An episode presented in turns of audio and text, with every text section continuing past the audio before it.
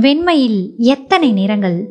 பகுதி இருபத்தி இரண்டு சில கணங்கள் சசி மிகுந்த அதிர்ச்சியுற்றவளாக ஸ்தம்பித்து நின்றாள். பிறகு சிரிப்பு கூட வந்தது. அட அப்பா நமக்காக இவள் பட்டது எல்லாம் போதும். இப்போதேனும் ஒரு உதவி செய்வோம் என்று எண்ணி போய்விட்டீர்களா? என்று மிகுந்த வேதனையுடன் நினைத்தாள். வீட்டை விட்டு வெளியேற நான் தடையாக இருக்கவில்லை. நீ செல் மகளே. என்று அவர் சொல்லாமல் சொல்லி போய்விட்டதாகவே அவள் கருதினாள். ஆக அவள் செய்ய வேண்டிய காரியம் உறுதியாகி போயிற்று. அதற்குள் டாக்டர் பலமுறை ஹலோ ஹலோ என்று சொல்லிவிட்டார். மெல்ல மெல்ல மெல்ல மெல்ல அந்த குரலின் தீவிரமும் அவசரமும் உள்ளே உரைக்க எஸ் ஹலோ டாக்டர் என்று பலவீனமான குரலில் கேட்டாள் சசி.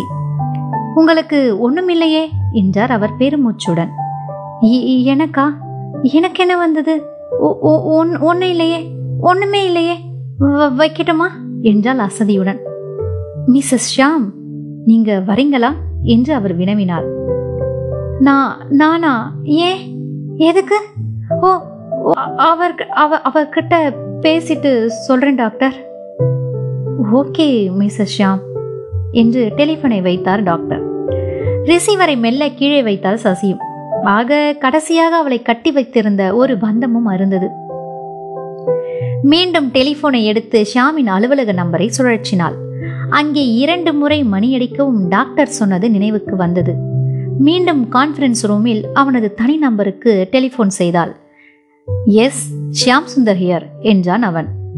நான் நான் சசி என்று தொடங்கினாள் அவள். சாரி ராங் நம்பர் என்று ஷியாம் டெலிஃபோனை கீழே வைத்தான். ஹாலில் இருந்த மற்றவர்களுக்காக தான் இந்த ராங் நம்பர் என்று புரிந்தது சசிக்கு. உதட்டை கடித்து கொண்டு சற்று நேரம் பேசாத நின்றாள். ரிசீவரை மெல்ல அது உடைந்து விடுமோ என்று அஞ்சுகிறவள் போல மெதுவாக வைத்தாள். உடம்பு மூளை எல்லாம் மறத்து விட்டாற் போல சற்று நேரம் அசையாது நின்றாள். ஏதோ தோன்றவும் டெலிபோனை மீண்டும் எடுத்து குன்னூர் மருத்துவமனைக்கு ஒரு அவசர கால் போட்டாள். வெகு விரைவிலேயே கிடைத்தது. டாக்டரிடம் பேசினாள். "டா- டாக்டர் அப்பா அப்பாவை தீர்மானித்த விஷயத்தை சொல்வது கடினமாகவே இருந்தது. என்னம்மா? என்றார் அவர் கனிவாக. வந்து வந்து அப்பாவை அப்பாவை அங்கேயே அடக்கம் செய்துவிட முடியுமா? நான் நான் வர முடியாத நிலையில இருக்கேன் டாக்டர் என்றாள் அவள். எனக்கு தெரியும் மிஸ்ஸஸ் ஷாம் என்றார் டாக்டர். சசியை மாதம் மாதம் அவள் அங்கே செல்லுகையில் கண்டவர்தாமே டாக்டர். இது பிரசவ மாதம் என்று எண்ணினார் அவர். சசிக்கும் அவர் நினைப்பது புரிந்தது. குனிந்து ஒட்டியிருந்த வயிற்றை வெறுப்புடன் பார்த்தாள். பிறகு நிமிர்ந்து எவ்வளவு பணம் தேவைப்படும் என்று சொல்லுங்க அனுப்பி வைக்கிறேன் என்றாள். வேண்டாம்மா. மூன்று மாதம் டெபாசிட் இருக்கிறதே செலவு போக நான் தான் தர வேண்டியிருக்கும் என்றார் அவர். தர வேண்டாம் டாக்டர். நர்சிங் ஹோமுக்கு நன்கொடையாக வச்சுக்கோங்க. நான் வைக்கிறேன் என்று டெலிஃபோனை கீழே வைத்தாள். செய்ய வேண்டிய காரியம் மனக்கண்ணில் படம் போல தெளிவாக தெரிந்தது. ஷியாமுக்கு ஒரு கடிதம் எழுதினாள். என்னை மன்னியுங்கள். நீங்கள் கேட்பதை என்னால் முழுமையாக தர முடியவில்லை. சிந்தாமணியை பற்றி தெரிந்திருப்பதால் அவள் உங்களை அழித்து விடுவாளோ என்று மிகவும் பயமாக இருக்கிறது. அதனால்தான் ஆனால் இப்போதைய பிரச்சனைக்கு ஒரு வழி தெரிந்தது ஷியாம். நான் உங்கள் வீட்டை விட்டு வெளியேறுகிறேன். தயவு செய்து மூன்று ஆண்டுகள் பொறுங்கள். அதன் பிறகும் நீங்கள் சிந்தாவையே மணக்க விரும்பினால் இந்த கடிதத்தை என் விடுதலை கடிதமாக வைத்துக் கொள்ளுங்கள். வேலை ஏதும் கிடைக்கும் வரையில் என் செலவுக்காக ஐந்து நூறு ரூபாய்களை மட்டும் எடுத்து போகிறேன். சாக மாட்டேன். தயவு செய்து நன்றாக சாப்பிடுங்கள். உடம்பை கவனித்துக் கொள்ளுங்கள். இப்படிக்கு சசி என்று முடித்தாள். கடிதத்தை அழகாக மடித்தாள். ஷியாமின் அறையின் மேசை மேல் வைத்து பேப்பர் வெயிட்டையும் வைத்தாள். அறையை சுற்றிலும் ஒருமுறை நிதானமாக பார்த்தாள். வாழும் காலமெல்லாம் துணை இருக்க வேண்டிய தோற்றம் அல்லவா? சுழல் நாற்காலியின் மேசையின் பின்னே அவன் இருப்பது போல கூட ஒரு கணம் ஒரு மாயத் தோற்றம் தோன்றியது. தலையை குலுக்கிவிட்டு கொண்டே வெளியேறினாள். மீண்டும் டெலிபோனை எடுத்து ஒரு டாக்ஸி வருமாறு ஏற்பாடு செய்தாள். டாக்ஸி வரும் வரை அயருடன் அமர்ந்திருந்தாள். டாக்ஸி வந்ததும் மீனம்மாளிடம் அப்பாவுக்கு ரொம்ப சீரியஸாக இருக்குதாம் மீனம்மா. டெலிஃபோன் வந்துச்சு. நான் போகிறேன் என்று சோர்வாக எம்பிவிட்டு டாக்ஸியில் ஏறினாள். டாக்ஸியில் கிளம்பியதும் எக்மோர் என்றாள். ரயில் நிலையத்தில் இறங்கிக் கொண்ட பின் சற்றே திகைத்தாள். இப்போது எங்கே போவது? ரயில்கள் வந்து புறப்படும் நேரங்கள் கொண்ட அட்டவணையை பார்த்தாள். செங்கல்பட்டு என்ற பெயர் நெஞ்சில் நெருடியது. செங்கல்பட்டு ஒரு டிக்கெட் வாங்கி கொண்டு அடுத்து அங்கே செல்லும் ரயிலிலும் ஏறிக்கொண்டாள். இயந்திரம் போல எல்லாம் செய்கையிலேயே இது என்ன முட்டாள்தனம்? செங்கல்பட்டில் யார் இருக்கிறார்கள்? ஏன் அங்க போறோம்? என்று சற்று நேரம் குழுமினாள் சட்டென நினைவு வந்தது. செங்கல்பட்டு என்ற பெயர் ஏன் மனதில் நிறுடியது என்பதும் புரிந்தது. சில தினங்களுக்கு முன்பாக ஆங்கில தின பத்திரிகை ஒன்றில் ஞாயிறு மலரில் செங்கல்பட்டின் அருகே அமைந்திருந்த ஒரு ஆசிரமம் பற்றிய விவரங்கள் வெளிவந்திருந்தன. அந்த ஆசிரமத்தில் அனாதை குழந்தைகள் வளரும் முறை பற்றி சிறப்பாக எழுதப்பட்டிருந்தது. ஆசிரம தலைவியின் அடக்கம் கம்பீரம் செயல்திறமை பற்றியும் கூறப்பட்டிருந்தது. அங்கே நிலவிய வேலை செய்வோர் பஞ்சம் பற்றி அந்த ஆசிர தலைவி வெகுவா வருந்தி கூறியிருந்தார். உணவு ஆசிரம பொறுப்பு மேலே ஓரளவான தொகையை கிடைக்கக்கூடிய இந்த வேலைகளை முன்வந்து செய்ய யாருக்கும் மனம் இல்லையே என்று ஏங்கியும் சொல்லியிருந்தார் அவர். அங்கே சென்று விட்டால் சசிக்கு வயிற்றுக்கு உணவு மட்டிலுமே போதுமே.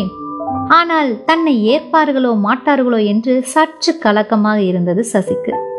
செங்கல்பட்டில் இறங்கி பஞ்சவடி என்ற அந்த ஆசிரமம் பற்றி விசாரித்தாள். வேடந்தாங்கல் தாண்டி இருக்குது பஸ்ஸில் போகலாம் என்றார்கள். ஒரு வழியாக சசி அங்கே சென்று சேர்ந்தபோது மாலையாகி விட்டிருந்தது.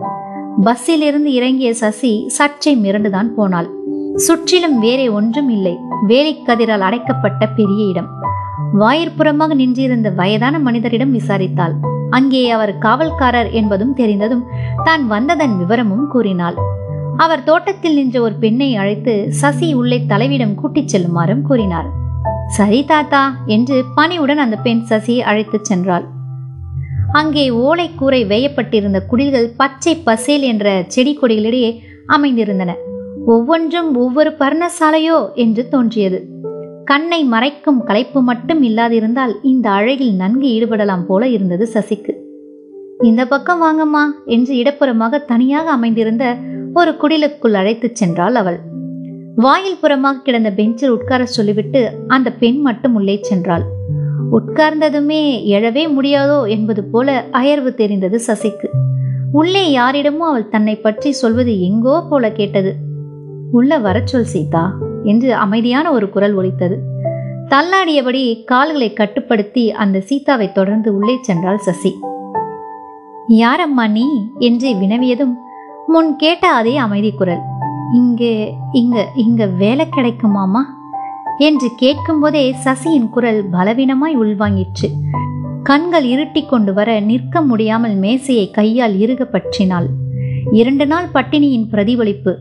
அந்த அம்மாள் சசியை உற்று பார்த்தார். உட்காரச் சொன்னார். அருகில் இருந்தவரை பார்த்து தலையசைத்துவிட்டு மேசை மேல் இருந்த மணியை அழுத்தினார். அந்த சீதாவே ஓடி வந்தாள். கொஞ்சம் எலுமிச்சை சாறு சீக்கிரமா கொண்டு வாமா பனவெல்லம் போட்டு கொண்டு வா என்று அவளை அனுப்பினார் தலைவி. சசி பேச முயன்றபோது கையை உயர்த்தி அவளை அடக்கினார் அறையில் இருந்த இன்னொருவருடன் பேசத் தொடங்கிவிட்டார். அப்படின்னா போலியோ இல்லை என்பது நிச்சயம்தானே டாக்டர்? அவள் வருகையால் அருந்த பேச்சின் தொடர் என்று சசி புரிந்து கொண்டார் நிச்சயம் என்றார் டாக்டர். அடுத்தவர்களுக்கு தொற்றக்கூடுமா? தனியாகவே தான் வைத்திருக்கிறேன். நானும் மங்களமும் தான் கவனித்துக் கொள்கிறோம். இந்த ஒரு வாரம் அப்படியே கவனிச்சுக்கோங்க. அப்புறம் பயம் இருக்காது. இதை பார்த்து முடியுங்க. நான் காத்துட்டு இருக்கேன் என்றார் டாக்டர். அதற்குள்ளாக எலுமிச்சை சாருடன் சீதா வந்தாள். தலைவியின் கண்ணசைவில் சசியிடம் அதை குடிங்க அக்கா என்றாள் முருகலுடன். சர்ச்சை திகைப்புடன் எனக்கா? நான் இங்கே என்று தொடங்கினாள் சசி. முதலில் அதை குடி அப்புறம் பேசலாம் என்றார் தலைவி. குரலில் ஒரு அழுத்தத்துடன். நெஞ்சில் ஒரு வலியுடன் ஷாம் போல் அழுத்தம் என்று நினைத்தபடியே எலுமிச்சை ரசத்தை வாங்கி அருந்தினாள் சசி. உடம்பின் தடுமாற்றம் நெஞ்சின் பதற்றம் எல்லாம் சற்று விலகினார் போல தோன்றியது சசிக்கு. கடைசியா எப்பம்மா சாப்பிட்ட? என்றார் அந்த அம்மா. நேத்து நேத்து மதியம் ஹார்லிக்ஸ் குடித்தேன் என்று தன்னை அறியாமல் உண்மை பதிலை கூறினாள் சசி. தலைவியின் கூறிய பார்வை மீண்டும் சசியை அளந்தது. நீ ஏன் வேலை தேடி வரணும்? என்றால் திடீரென்று. எனக்கு எனக்கு சம்பாதிக்க மேலே பேச்சிழந்து ஆசிரம தலைவியை திகைப்புடன் பார்த்தாள் சசி. ஏன் அப்படி கேட்குறீங்கம்மா வேலை தேடி வரவங்க விண்ணப்பம் எழுதி வர சொல்லி உத்தரவு வந்த பின் தான் வருவாங்க. அதனால தான் கேட்டேன். இங்க பாருமா உன் தாலிக்கொடியின் கனத்தையும் காது வளையத்தின் அமைப்பையும் கை வளையல்களையும் பார்க்கும்போது மிகவும் பெரிய இடத்து பின்னாக தெரிகிறாய். சசி குனிந்து நகைகளை பார்த்தாள். கழச்சி வைத்துவிட்டு வந்திருக்க வேண்டும் என்று உணர்ந்தாள். ஆனால் அப்போது இருந்த கலவரத்தில் நகைகளை பற்றிய எண்ணமே வரவில்லை. வந்தாலும் தாலிக்கொடி எப்படி கழற்சி வைப்பாள்? தலைவியின் குரல் தொடர்ந்தது. இங்க வாழ்க்கை ரொம்பவும் எளிமையானது. உடல் தேய உழைக்க வேண்டியிருக்கும். சம்பளமும் ரொம்ப கம்மியாக தான் கிடைக்கும். இன்னமும் வேலை வேண்டுமா? ஆமாம் என்றால் சசி திடமாக. அந்த வாழ்வை விட்டு இதை நாடி வர காரணம்? கண் அகல நிமிர்ந்தாள் சசி. இந்த வாழ்வேனும் கிட்டினால் போதும் அம்மா என்றாள் வேதனையோடு. குடும்ப கசப்பு தீர்ந்ததும் இந்த நினைப்பு மாறி போயிடுமேமா இது மாறாத பெரும் கசப்பு அம்மா. இங்கிருந்து நீங்களே போகச் சொன்னால் தவிர போக மாட்டேன் என்றாள் சசி தீர்மானமாக. "ம்" என்ற தலைவி சிந்திக்கும் முன் பச்சிலம் குழந்தை ஒன்றின் அழுகுரல் கேட்டது. உடம்பெல்லாம் சிலிர்க்க குரல் வந்த திசை நோக்கி ஆவலும் துக்கமுமாக பார்த்தாள் சசி. பிறந்து சில வாரங்களே ஆன குழந்தை ஒன்றுடன் ஒரு பெண் உள்ளே வந்தாள். அம்மா பால் பாட்டில செல்வம் உடைச்சிடுச்சு. குழந்தைக்கு பசி நேரம். ஸ்பூனால கொடுக்க பார்த்தா முடியல அழத் தொடங்கிடுச்சு என்றாள் வந்தவள். தன்னை அறியாமல் சசி எழுந்தாள். அவளுடைய உடல் நடுங்கியது நெஞ்சம் விம்மியது. தாங்க முடியாத வலியுடன் மார்பு சேலை நனையலாயிற்று. இரு கைகளாலும் நீட்டி அந்த குழந்தையை வாரி எடுத்துக்கொண்டாள் நெஞ்சில் பாலும் கண்களில் நீரும் பொங்கி வழிய அம்மா அம்மா என் குழந்தை இறந்து ஒரு மாதம் இருக்கும். இப்போது இந்த இந்த குழந்தைக்கு ஒரு கெடுதலும் இருக்காதே என்று குரல் தழுதழுக்க வினவினாள் சசி.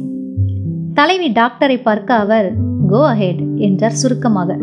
ஒரு விம்மலுடன் மறைவுக்காக சுற்றிலும் பார்த்தாள் சசி. புரிந்து கொண்டு தடுப்பின் மறுபுறத்தை சுட்டி காட்டினார் தலைவி. கால்கள் பின்ன வேகமாய் அங்கே சென்றாள் சசி. சற்று பொறுத்து குரல் கொடுத்துவிட்டு ஆசிரம தலைவர் அங்கே சென்றபோது குழந்தையின் பிஞ்சு கரங்களையும் கால்களையும் பட்டான தலைமுடிகளையும் தொட்டு தொட்டு தடவி தடவி கண்ணீர் விட்டு கொண்டிருந்தாள் சசி. தலைவி பேசாமல் திரும்பி விட்டார். மீண்டும் சற்று நேரம் ஆன பின் அம்மா சசி என்று உறக்க குரல் கொடுத்தார். குழந்தையுடன் வெளியே வந்தாள் சசி.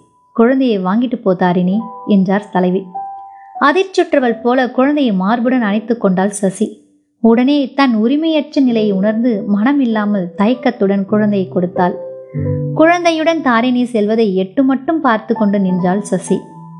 உட்கார் என்ற குரலில் திரும்பி ஒரு நாற்காலியில் அமர்ந்தாள். உன் குழந்தை ஏன் எப்படி இறந்துச்சு? தெரியலையே என்றாள் சசி வேதனையுடன். வேணுமென்ன வேண்டுமென்று ஏதோ ஐயோ அம்மா என்று கதறிவிட்டாள் சசி.